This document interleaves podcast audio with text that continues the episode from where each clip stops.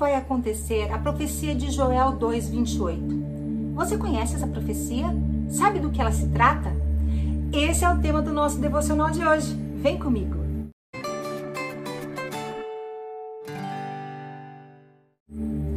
Olá, eu sou a Fábio e esse é o nosso devocional diário Meu Plano com Deus. Hoje é dia 7 de abril e se você acompanha a leitura anual da Bíblia, os capítulos para hoje são 1 Samuel 7, 9 e Lucas 9, do versículo 18 ao 36 fazer parte da nossa família, aqui no YouTube você já sabe como funciona. Se inscreva no nosso canal, ative o sininho das notificações e dá aquele like para a gente saber que você tem gostado do conteúdo. Também compartilhe com seus amigos, eu tenho certeza que eles vão ser abençoados através da tua vida.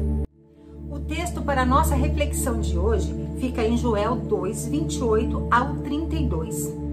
Então, depois que eu tiver feito essas coisas, derramarei o meu espírito sobre todo tipo de pessoa. Joel 2:28. O espírito prometido. Neste mundo onde as promessas são feitas e quebradas facilmente, muitos são céticos quanto ao valor que elas têm.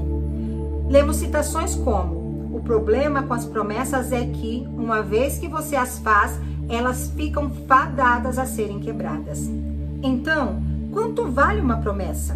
Depende do conteúdo, do caráter e da capacidade de cumprir de quem a faz. Felizmente, como cristãos, não precisamos ser céticos com relação às promessas. Somos recebedores de promessas que são grandes e preciosas. 2 Pedro 1:4. E como diz Charles Spurgeon, Deus, que faz as promessas, encontrará formas e meios de cumpri-las. A leitura de hoje nos traz algumas reflexões convincentes. Deus prometeu que todos os cristãos, judeus e gentios, homens e mulheres, velhos e jovens, servos e senhores, receberiam o Espírito. Joel 2, 28 e 29. Esta é uma incrível promessa, porque nesse ponto da história, o povo de Deus era identificado pela circuncisão e pela obediência à Torá. O Espírito Santo havia vindo apenas sobre certas pessoas, com propósitos específicos, como é o caso de Bezalel em Êxodo 35, 31. Lemos sobre o maravilhoso cumprimento da promessa profética de Jesus sobre o Espírito Santo em Atos 2, 1, 6, algo que continua sendo cumprido Pois qualquer um que invocar o nome do Senhor receberá seu Santo Espírito como um selo para o dia da redenção e como aquele que nos capacita para viver a vida cristã. Efésios 3:16, 4, 30. Assim como Deus trouxe a sua promessa em Joel 2, 28 29, ele também cumprirá as dos versículos 30 ao 32. O dia do julgamento está próximo e Deus prometeu que todo aquele que receber a salvação será salvo. Louve o Senhor por ser o Deus que cumpre as suas promessas. Todas as promessas de Deus têm em Cristo o sim. Amém. A profecia de Joel 2:28 começa: "E acontecerá que depois disso derramarei sobre toda a carne o meu espírito". Depois disso o quê? Eu acho que é muito importante a gente entender que antes de Deus derramar do seu espírito, ele espera algo, que algo aconteça. Então eu quero te convidar a ler comigo Joel 2 a partir do versículo 12. Contudo agora, diz o Senhor, Convertei-vos a mim de todo o coração, com jejum, lamento e pranto.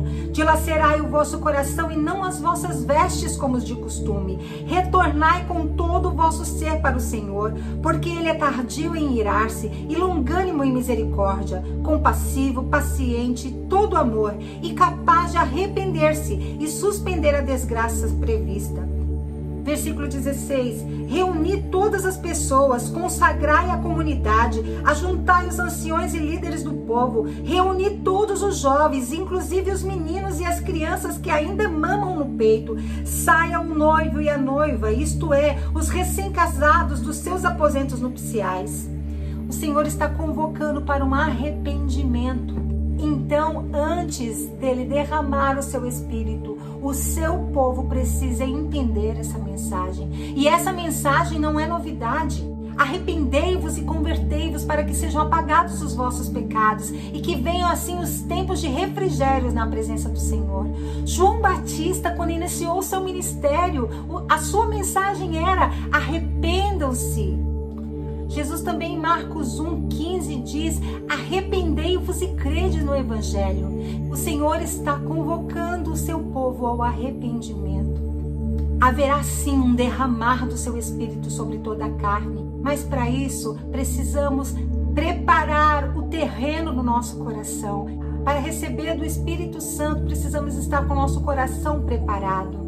Paulo diz: Não vos embriagueis com vinho, onde há contenda, mas enchei-vos do Espírito. Para você se encher do que é bom, você precisa se esvaziar do que não é.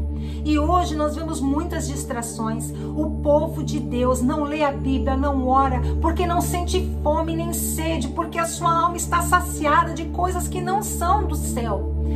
Então, entre no seu quarto, feche a sua porta, procure orar essa oração que o salmista fez no Salmo 139, 23, 24. Sonda-me, ó Deus, que conhece o meu coração, prova-me, ó Pai, que conhece os meus pensamentos, vê se há em mim algum caminho mau e me guia pelo caminho eterno. Converse com o Senhor abertamente. Fala para ele, Senhor, eu tenho me enchido de outras coisas, mas eu quero ter fome e sede de ti. Eu quero me arrepender, eu quero rasgar o meu coração, não simplesmente as minhas vestes. Eu quero entrar num lugar de arrependimento para que o Senhor possa vir e me encher do seu espírito. Haverá um grande avivamento, porque Jesus está voltando. Haverá milhões de conversões e a igreja está preparada para receber esses novos cristãos que vão vir da última colheita? Nós não estamos, irmãos. Precisamos nos atentar. Essa pandemia não é à toa. São os princípios das dores. Jesus está voltando. Prepare-se. A minha oração hoje é que o Senhor traga esse entendimento ao teu coração, que traga realmente essa verdade, que você entenda a urgência dos fins dos tempos. Vamos orar. Senhor, eu me coloco na tua presença e não tem como não me emocionar, Senhor, porque eu sei que o Senhor está vindo. Eu oro, Senhor, para que o Senhor desperte a tua igreja, que o Senhor desperte as pessoas. Senhor, Muitos irão perecer porque são mornos, não são quentes nem frios. Senhor, acorda a tua igreja, a tua igreja dorme na luz. Que o Senhor possa, Senhor, nos levantar como um exército, Senhor, que irá receber, Senhor, o teu espírito. Mas antes vai entrar no arrependimento genuíno, Senhor. Pai, nós queremos ser os trabalhadores da última colheita. Levanta o teu exército. No nome de Jesus eu oro. Amém. Fique com Deus, uma ótima quarta-feira e que você reflita nessa palavra. Um grande beijo.